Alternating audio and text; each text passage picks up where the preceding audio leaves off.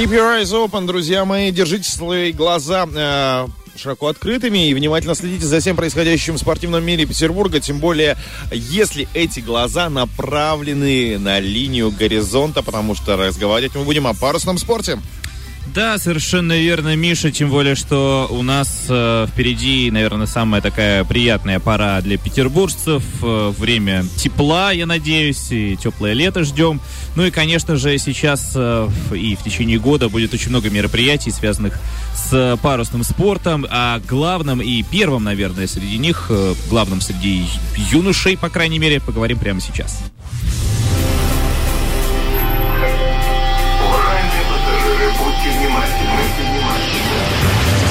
Станция спортивная.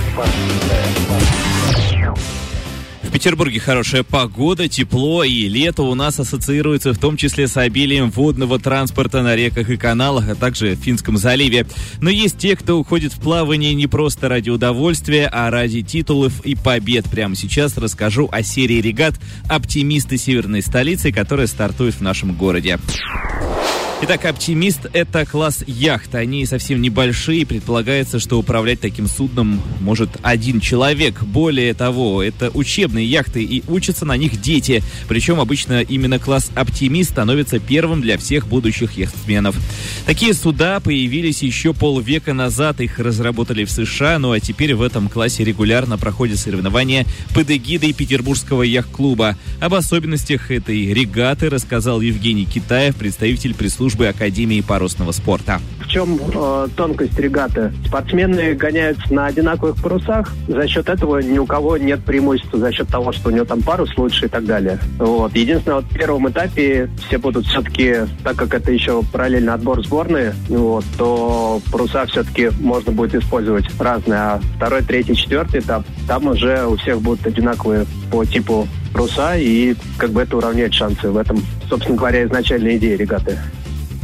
Первый этап стартовал сегодня. Итоги соревнований будут традиционно подведены в четырех зачетных группах. Девушки, юноши, младшие девушки и младшие юноши. В регате принимает участие около 150 участников. Что касается возраста, то нижняя граница это 9 лет, верхняя 14-15. Это не только спортсмены из Петербурга, но и из других городов и регионов. Москва, Таганрог, Поволжье, Севастополь. География широкая.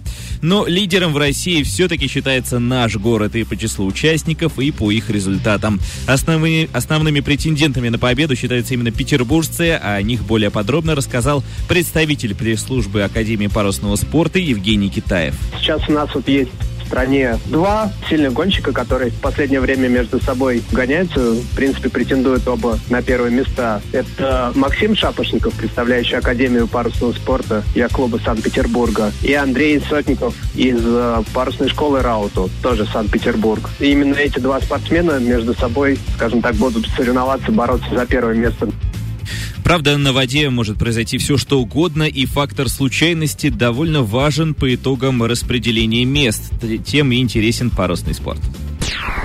Серия «Оптимисты северной столицы» разделена на несколько этапов. Первый стартовал сегодня, и он продлится до 29 мая. А вот что дальше нам рассказал Евгений Китаев.